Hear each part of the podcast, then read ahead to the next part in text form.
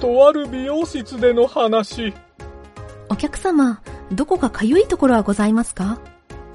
背中、お客様、他にはどこかかゆいところはございませんか？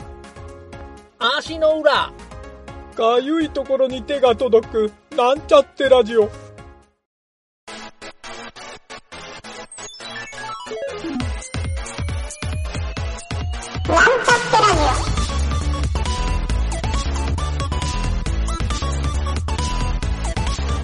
この番組は、プログラミング初心者の勉強に役立つ情報をお伝えする放送局です。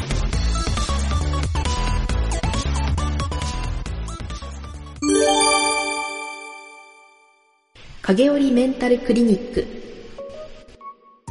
はい、どうも。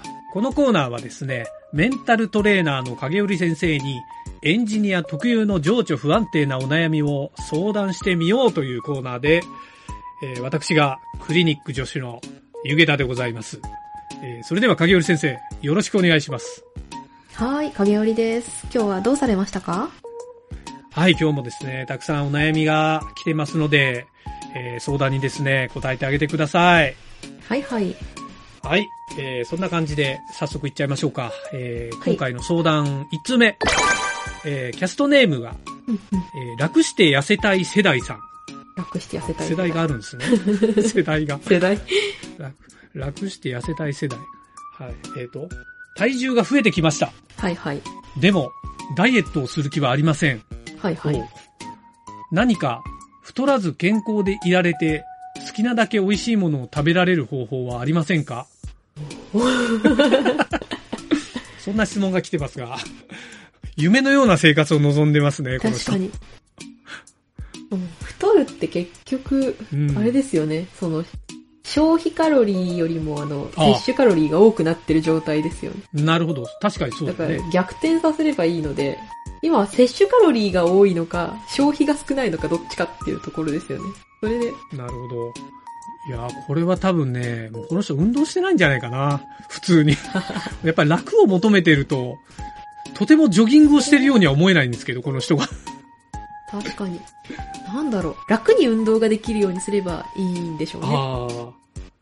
だから多分、運動することとか、うん食事を制限することが難しいことだと思ってるからできないんだと思うんですけど、逆に、そのはいはいはい食事を減らすこととか、その運動することが、あの、楽しくなるように、お楽楽で楽しくやりたくなるような仕掛けっていうのをすると、うん多分逆転すると思うんですよね。それこそ Wii Fit やるとか、そういうああ。ゲーム感覚で。楽しめるとか。はいはいはうんい。なるほど。あれはあの、影織先生の持ってる、 Oculus Quest 2は運動になりますか？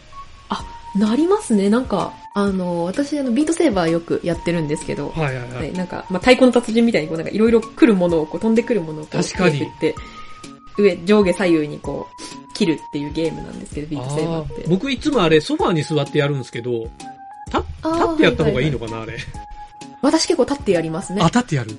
え、しゃがんだりすんのあれ？しゃがん？あ、そうですね、あのー上からこう、大きな壁とかが来るときにしゃがまないと、ああ、そうなんだ。いけ座ってないとかやってるから知らなかった。そう壁が来るときに横に避けたりとはいはいはいかっていうのあったりするんで、あれ、この間やってて、あの、はい。左にこうガーンってやったら、ここにあある、あの、ぶら下がり健康器にガーンって手ぶつけて、痛い。いってーってなったんですよ。はいはいはい もっ。と広いとこでやんなきゃと思って。はいはいはいはい。あ、たそうか。やっぱ、いい運動になりそうですね、それは。そう。うんは。だからスーパーホットっていうゲームがあるんですけど、スーパーホット。え、それは Oculus の？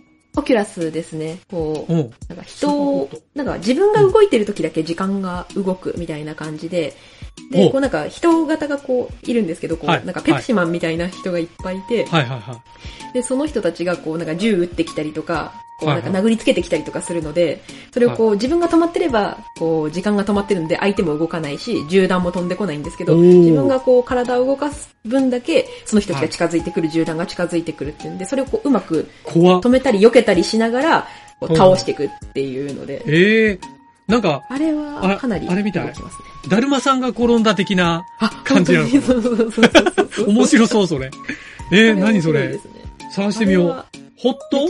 スーパーホットスーパーホット？あ、だったと思います、確か。スーパーホット。よし、後でオキュラス立ち上げよう。スーパーホットね。はい。じゃあ、ちょっとこの人、スーパーホットおすすめということで。そう。すごいなんか、や痩せますよ。あれ、汗だくになるので。あ、じゃあ、全身で動く感じの。あ、そうです。いいなかなり、いろんなとこからその飛んできたりするので。で、体験版あるので。あ、なるほど。じゃあ、じゃあ、まずはじゃあ、もし持ってなければ、 Oculus Quest 2を買うところから。あ、そうですね。ぜひぜひ。影織先生が、あの、招待コードを発行してくれますよ。そうそうそうぜひお便りいただければ招待コードを、そうですねこうしますので、はい。じゃあ、っていう。これはちょっとお便りの続きを送ってもらって。ぜひぜひ。はい。じゃあ、二つ目の質問ですが、えーこれはですね、キャストネーム、趣味について考えたいさん。ほうほう。えー僕は趣味というものを何も持っていません。なるほど。友達から、あれやこれや面白いということを言って誘われるんですが、どれも面白いと思って続けたことがありません。えーみんなどうやって趣味を作ってるんですか？こんな質問が来てますね。うん無趣味な人なんですかね？無趣味な。無趣味。趣味がない。趣味がない。趣味？改めて言われると。何でしょう？かげる先生、趣味は何ですか？私なんだろう、でももうなんか趣味と仕事とかがこう、なんていうか、そうだよね一つながりみたいな。あ、でもまあ、切り絵歌とかも、まあそうですね。あ歌歌ねですけど、ではいもまあそれもまあ一応自分の創作と関わってるので。まあだから趣味と仕事、それってなんかすごい素敵なことじゃない？趣味と仕事が。一緒になってるって多分、世の中の誰もが羨む状況ですよね。そう。でもなんか本当人によってはそれ地獄だっていう人もやっぱりいて。そっか。そうずかーっと仕事のことと。考えてないといけないとか、その楽しめなくなっちゃうとかいう人もいたりするわけですね、その。ああ、そうか。僕もまさに同じだけど、そう思ったことがあんまりないから、なんか不思議な感じ。確かに言われてみると。そうねうんうんうん。あ、そっか。だから家帰ってまで仕事のこと考えてんの？みたいな、そういうことだよね。そうそうそうそう、そうですね。えー、楽しいのに。楽しいのにっていう人と、だからそれが辛いのにっていう人が、やっぱその仕事に対するイメージとかで変わって、くあそうかるんでしょう。ね。やってる仕事が面白いかどうかで変わってくる。そうだと思います。だから趣味を仕事にできてる人はうん楽しくて、面白くない仕事を家に帰ってまでやらないっていう人は仕事は趣味にできない。そうでしょうね、その、やらされ感があるかどうかとか、うん。ああ、なるほど。この人の趣味がないっていうのは、なんだろう、興味本位が薄いとかそういう、あれなのかな、なんか趣味に対してのハードルがすごい高いのかもしれないですよね。そのなんかすごい極めなきゃいけないとか、すごい上手くなんなきゃいけないとかなるほどって思ってると。なんか本当に楽しいことってあもうあると思うので、あ、はいはいはい。そんなになんかすごい上達しなきゃいけないとか、うんうんうんなんかすごいレベルになんなきゃいけないとかじゃなく、はいはいはい普通に楽しいことって多分あると思うんですよね。お笑い見て楽しいとかって全然いいと思いますし。ね、あ、そうか。なんかね、落語聞くとかそういうのも趣味ですもんね。うんそうですね。とかご飯作って食べ、食べて美味しいとかっていうのも全然いいと思いますし。だから多分こういう、なんか自分無趣味ですみたいに言う人、やっぱたまにいるけど、そういう人も楽しいと思っていることに気がついてないっていうことなのかな。うん楽しいと思ってることをなんかみんながやってるからやってるとかっていうので自分の楽しい感覚じゃなくってそういうものを基準に探そうとしちゃってるからとかっていうのはあるかもしれないですね。その健康にいいから別に自分は興味ないけどヨガやってるみたいな。やった方がいいからやってるとかだとそれは趣味じゃなくなりますよね、多分。そう。楽しいわけじゃないからそうですね。そうですね。確かに。そうか。楽しまないと趣味じゃない。それは言えるかも。うん本当だよね。楽しくないのになんでやるのって感じ。趣味。やった方がいいからとか、なんかみんなやってるからとかっていうところが判断基準になっちゃうともしかしたら楽しくないかもしれないですよね。なるほど。趣味。なんだろう。絵描く、音楽聴く。う。うんーん。まあ、友達と遊ぶでも趣味な気も。そうですするしね。とか運動するカラオケ行くも趣味ですもんねあカラオケもそうでしょうね。うん。何、まあ、自分が何が楽しいかでしょうね、きっとね。そうですね。そう。あ楽しいことただー楽しめばいいんだと思いますけど、えー、なんかでも友達からあれこれ面白いことを言って誘われるってすごい逆に僕ちょっと羨ましいなと思ったんだけど。それはそうですね。本当羨ましいですよね。羨ましいと思って。へうんうんうんうん。えー、なるほど。あ、逆にどんな趣味作りたいのか聞きたいですね、この人に。そうですね。確かに。どうやって趣味を作ってるんですか？なんか作ってるとか考えないんじゃないですかね。意識して作るもんじゃないのかな、もしかして。そう、なんか多分、楽しい、楽しんでたらもうなんか気づいたら趣味だったみたいな。なんか趣味を作ろうっていうのって、なんか、うん。うん、確かに。なんかそこに違和感があるかな、このそうでしょうね。じゃあ、そうだな、この人への回答。うん。何か、やっぱりもっと、いろんなところに興味を持ってくださいっていう感じですかね。そうですね。で、なんか素直に楽しめるといいですよね。本当ですね。じゃあ、ちょっとこの人、うんちょっといろいろ楽しんでもらいましょう。うんということで、じゃあ、三つ目。三つ目はですね、話せるプログラマー求むさん。ほう。どういうことだ？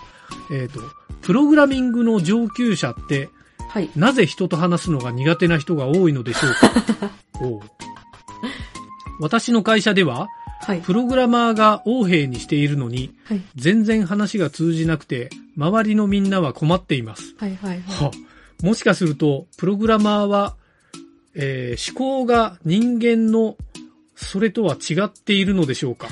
なんか、すごい遠回しな書き方してる、はいはい。本当に困っています。教えてください。面白いな。なるほど。プロ、プログラマー全部に復縁しなくてもいいかもしれないっていう。まあまあ、そいつが悪いまあこの人から見たらそう、この人の周りにいるプログラマーはみんなそうなんだよね、確かにきっと。そうですよね。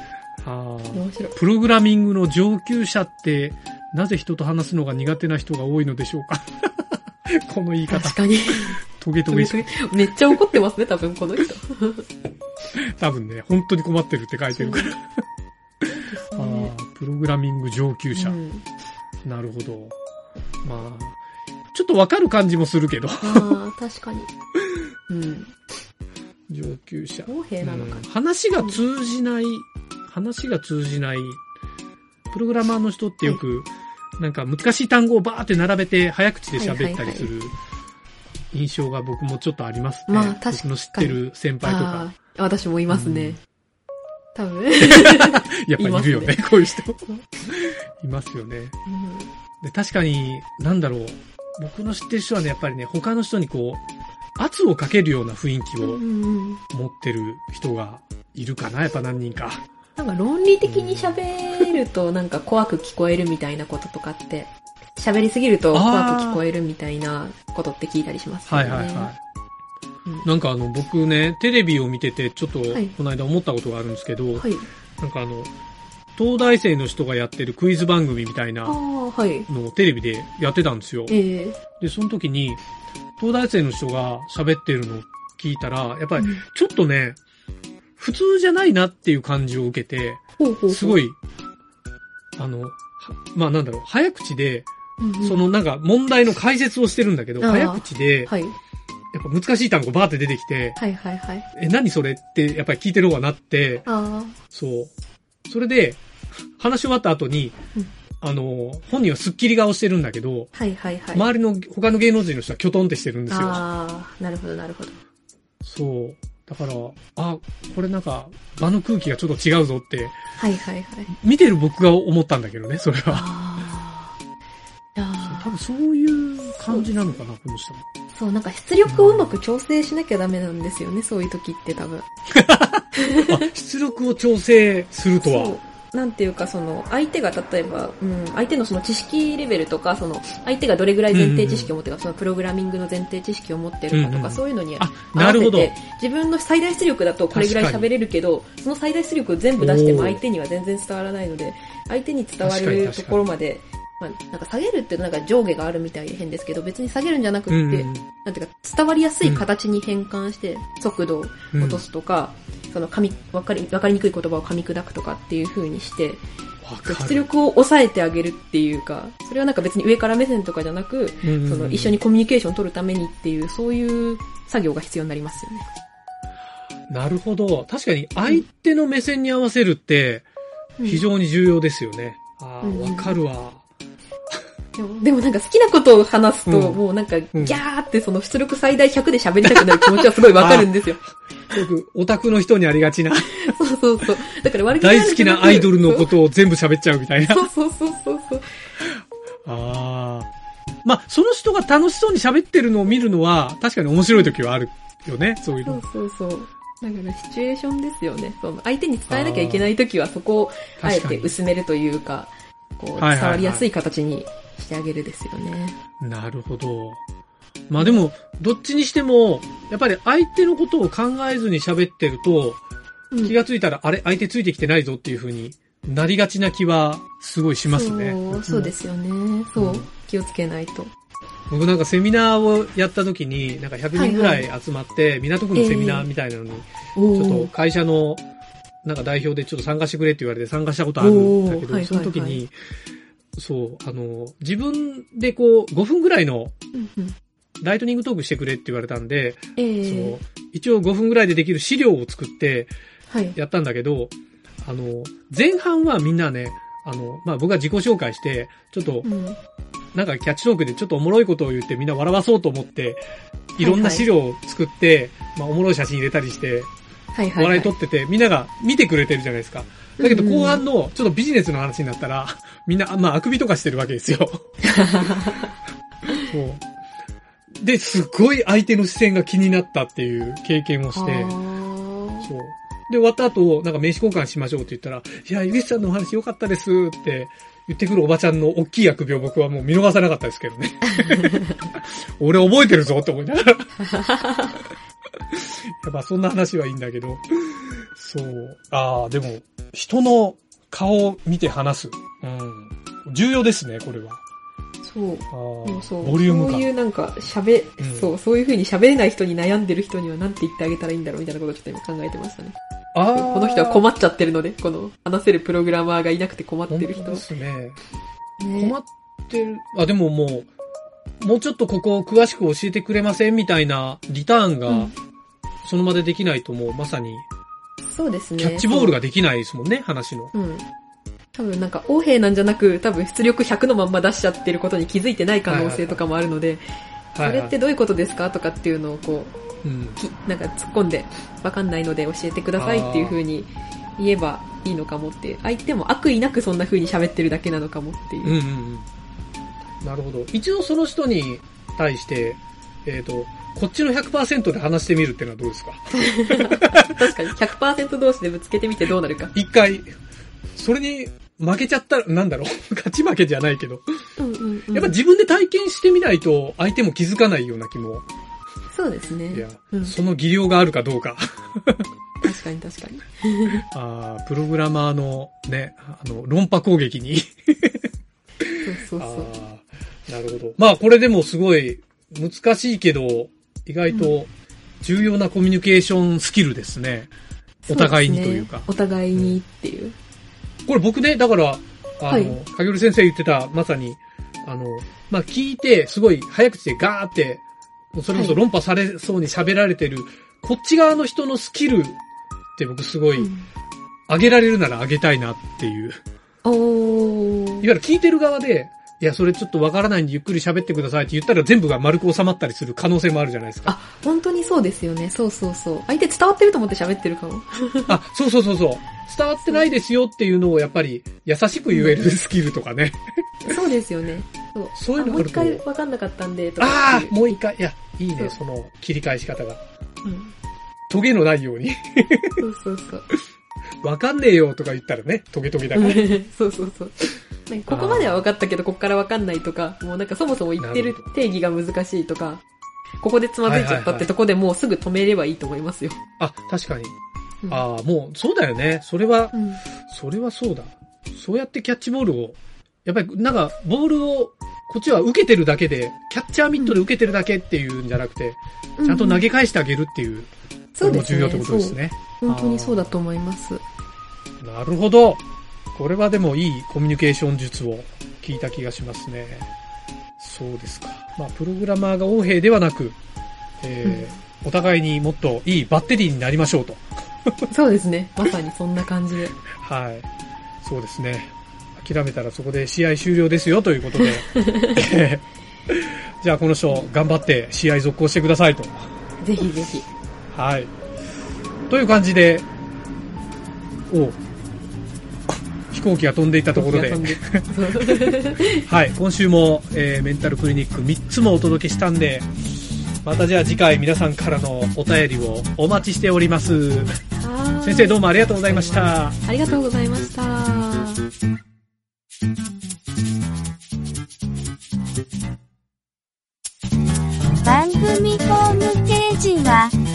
Https, コロン、スラッシュスラッシュ、ミート、ドット、マーク、スラッシュ、ラジオです。次回もまた聞いてくださいね。